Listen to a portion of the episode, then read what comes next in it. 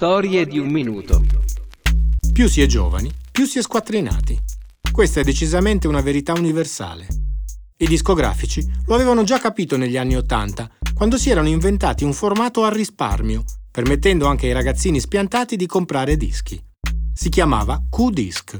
Era un vinile a 33 giri che conteneva solo 4 brani e proprio per questo motivo costava solo 4.000 lire, più o meno l'equivalente di 2 euro di oggi. Di solito veniva usato per promuovere artisti esordienti ed emergenti, ovvero quelli che avevano bisogno di crearsi una fan base tra i ragazzi.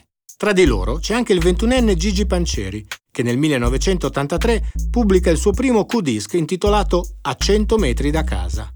Diventerà famoso molti anni dopo, negli anni 90, con lo pseudonimo di Gatto Pancieri, con cui registra 11 album.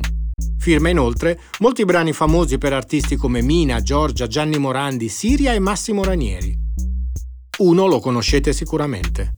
Infatti è lui a scrivere il testo di Vivo per lei, cantato da Andrea Bocelli e Giorgia, successivamente tradotto in altre cinque lingue.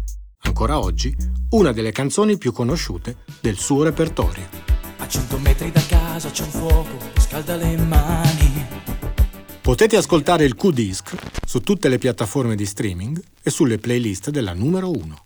Storie di un minuto, da un'idea di Danilo Di Termini e Marta Blumi Tripodi.